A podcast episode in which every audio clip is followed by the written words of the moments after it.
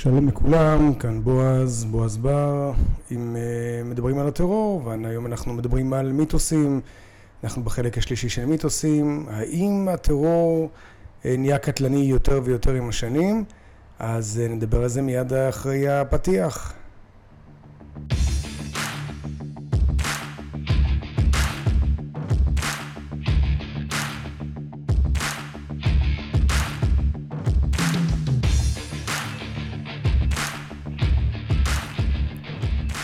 שוב שלום לכולם. פעם אחרונה שדיברנו, דיברנו על זה שהטרוריסטים הם אה, משוגעים, הגענו להנחה שלא כל הטרוריסטים משוגעים, והמיתוס הזה הוא לכאורה הוא לא נכון.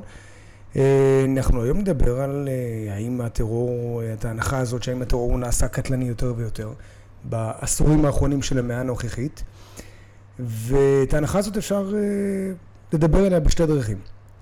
קודם כל אפשר להסתכל על מספר ההרוגים כמה נהרגו בכל סך הפיגועים. ותזכרו, אני לא מדבר על ישראל כרגע. אה, לכל מה שקורה בישראל אנחנו נקדיש בכלל פוסטים אחרים לגרמניה, אנחנו מדברים להבין את הטרור בעולם. אם נבין את הטרור בעולם, אז גם נדע איך להבין את הטרור בארץ, ויהיה לנו איזו יחסיות מסוימת. אה, נוכל גם לתרגם את זה נכון, ואולי לראות את המהלכים אה, או למצוא פתרונות בצורה נכונה. אז כמו שאמרנו, יש לנו אה, שתי דרכים שאפשר להסתכל על אה, אה, העניין של הקטלניות של הטרור, אם הוא נהיה קטלני יותר ויותר בעשורים האחרונים של המאה הנוכחית. אז אמרנו, קודם כל אפשר להסתכל על מספר ההרוגים, סך הכל מספר ההרוגים בפיגועים, ואפשר להסתכל על זה גם מתוך זווית של להתבונן על פיגועים בודדים. אז בואו נסתכל על, על שני הצדדים האלה. יש... יש טענה, יש טענה שהטרור הופך לקטלני יותר, ולמה למה זה, למה טוענים את זה? בגלל שזה קשור לרעיון שהטרור בתקופה שלנו הוא טרור אחר ממה שהיה אה, בשלושת הגלגולים האחרונים שלו, שדיברנו על זה בפוסט הראשון. אז אה, אנחנו ברובנו עדיין חיים ב-9-11, ב-9 ל-11, במגדלי התאומים. העולם אחרי פיגועים שנהרגו בהם כשלושת אלפים אה, בני אדם בניו יורק. אה, וזאת בעצם, אה, מכאן מתחיל השורש שהטרור הפך לאיום גדול מאוד, יותר ממה שהיה בעבר. אז אני רוצה לספר לכם על כמה דוגמאות למשל, שפוליטיקאים מאוד ידועים מדברים על הסוג החדש הזה של הטרור שהוא קטלני יותר ממה שהיה בעבר. הראשון הוא דיק צ'ייני, דיק צ'ייני היה סגן נשיא ארצות הברית בין השנים 2001 עד 2009 ובאמצע הכהונה שלו הוא אמר את הדברים הבאים, אני מצטט, הוא אמר ככה, את האיום הגדול ביותר העומד בפנינו כאומה הוא האפשרות שהטרוריסטים יגיעו בסופו של דבר לאמצע אחת הערים שלנו עם כלי נשק קטלניים יותר ממה שאי פעם השתמשו בו בעבר נגדנו. כל כך ביולוגי, או סוכנים, או נשק גרעיני, או נשק כימי מסוג כלשהו, והם יכולים לאיים על חייהם של מאות אלפי אמריקאים. זה מה שאמר דיק צ'ייני, אני מצטער אם התרגום פחות או יותר אה, ניסיתי אה, להעביר את זה באופן הנכון. אה, אז דיק צ'ייני מדבר על סרטי ג'יימס בונד בעצם, משימה בלתי אפשרית. הטרוריסטים הגיעו לכלי נשק ביולוגיים, כלי נשק כימיים, כלי נשק גרעיניים אולי אפילו. אה, באמצעות סוכנים מושתלים, אה, באמצעות אה, כלים שכרגע אינם נמצאים ברשותם ויכולים לפגוע בחייהם של מאות אלפי אמריקאים. היו עוד חוקרים, היה חוקר גרמני שעבד באוניברסיטת לונדון קינגס קולג' באנגליה, והוא אמר את הדבר הבא, שמו של החוקר הוא נוימן, והוא אמר ככה, בעידן, אני גם מצטט את זה, בעידן הטרור החדש, אה, השיקולים החדשים הם שיש אלימות וערך סמלי שהתמזגו עם מסה של התקפות נפגעים נגד אוכלוסיות אזרחיות וזה מוכוון ושגרתי. אה, זה מה שהוא אומר, אנחנו נתרגם אותו, הוא אומר שאנחנו נכנסנו לעידן טרור חדש וההגדרה של הטרור על פיו היא שהטרור הוא אלים, והוא בא עם אה, ערך סמלי, יש לו איזו מטרה שמקדשת את האמצעים, וזה מתמזג עם מסה בהתקפות, מחפשים לייצר כמה שיותר הרוגים. אה, האוכלוסיות הן אזרחיות, וזה מוכוון, מוכוון באופן כזה שזה יפגע בשגרה של אה, האזרחים.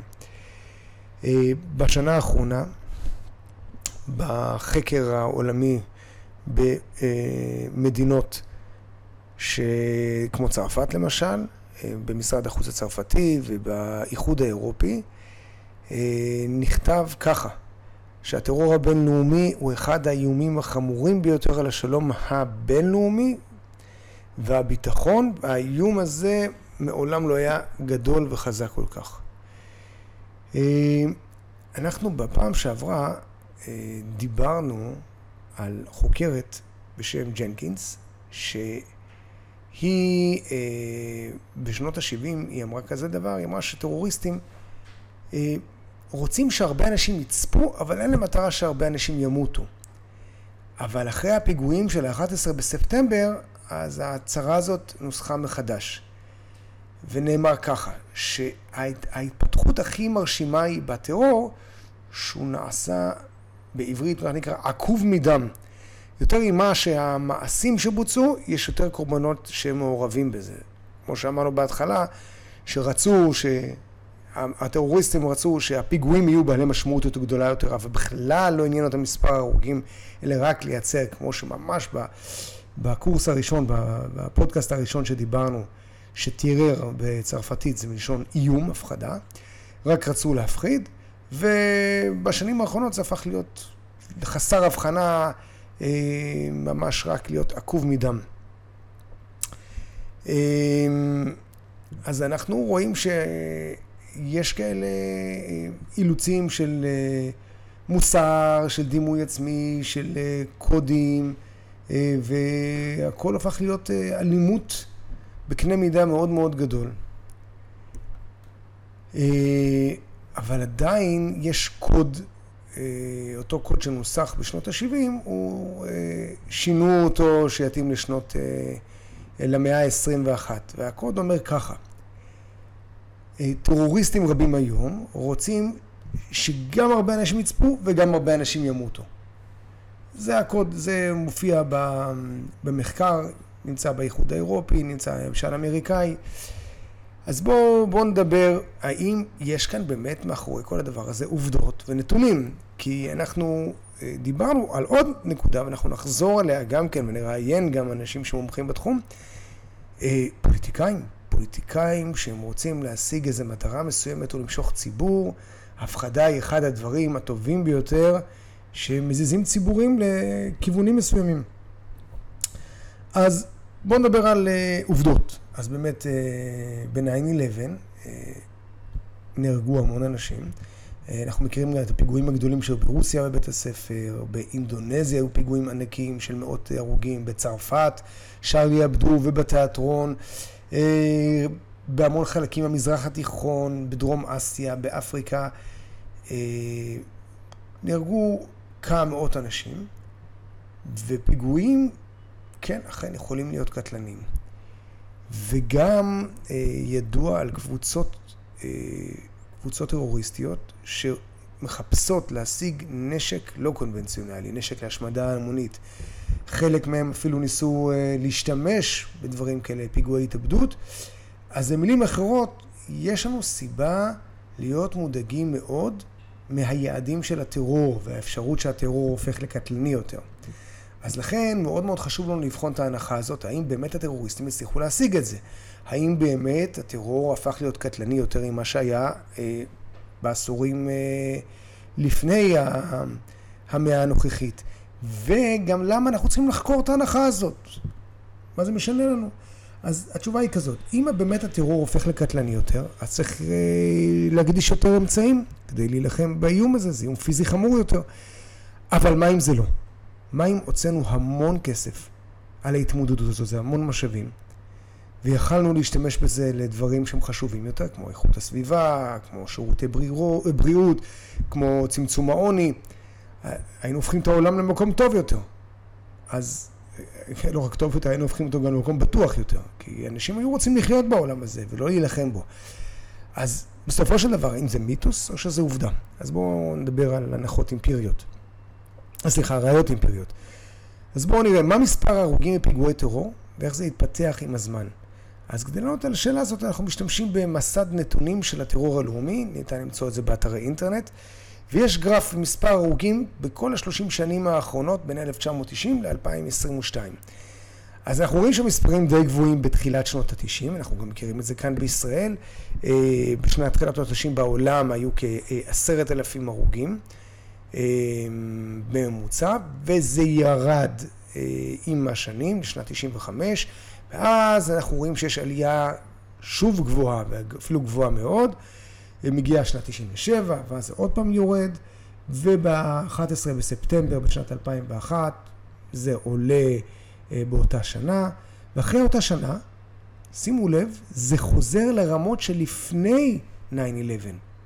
ואז משנת 2003 רואים, מתחילים לראות עלייה הדרגתית שמגיעה לשיא בשנת 2007, יש כמעט 12 אלף נרצחים ברחבי העולם.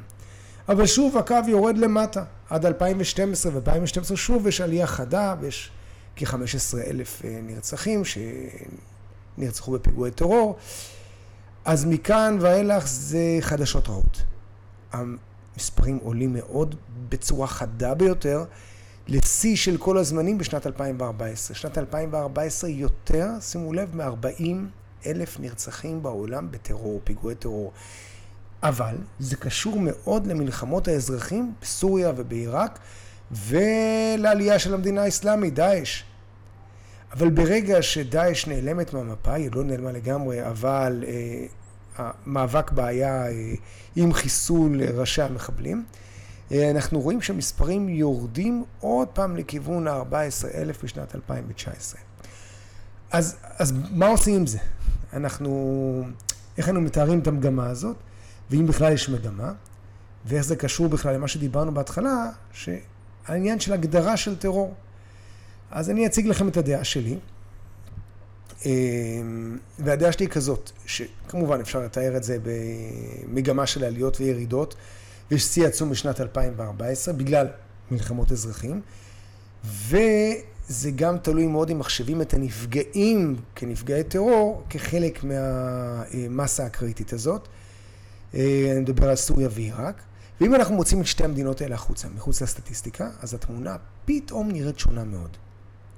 אז אם סוריה ועיראק נמצאות מחוץ לסטטיסטיקה, אז אין כאן מגמה כללית, זאת אומרת, אין כאן אינדיקציות לעתיד.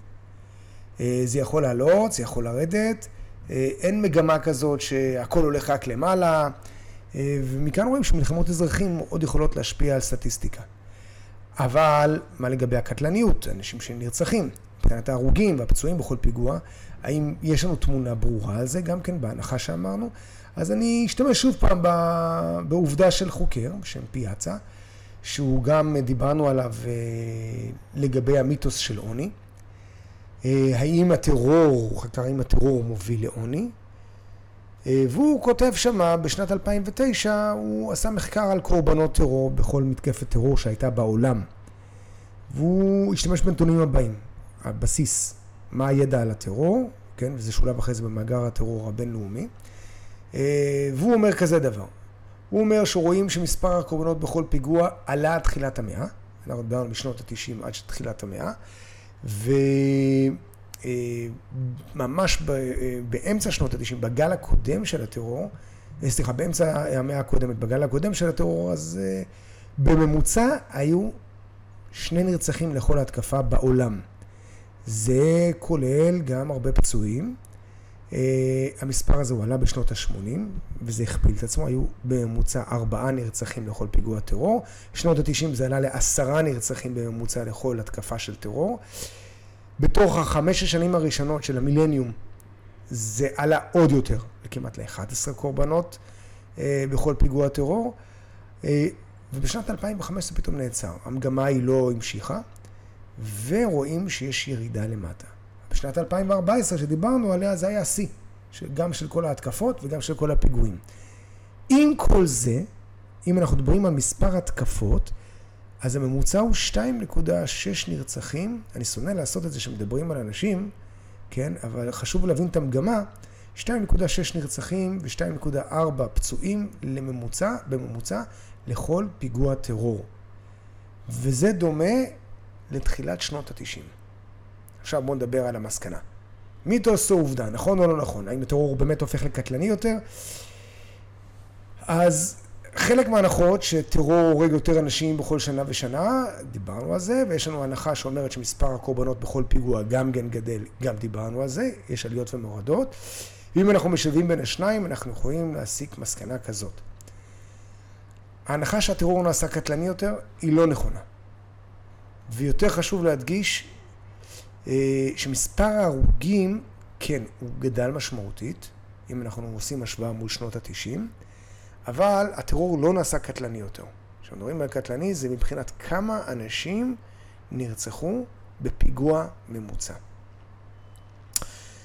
אז זה בעצם להיום. בפעם הבאה אנחנו נדבר אה, על הנחה שהאם הטרור הוא ברובו אה, נגד המערב, נגד הר, אה, ארגוני ארצות המערב, מה שנקרא ישראל, ארצות הברית ואירופה.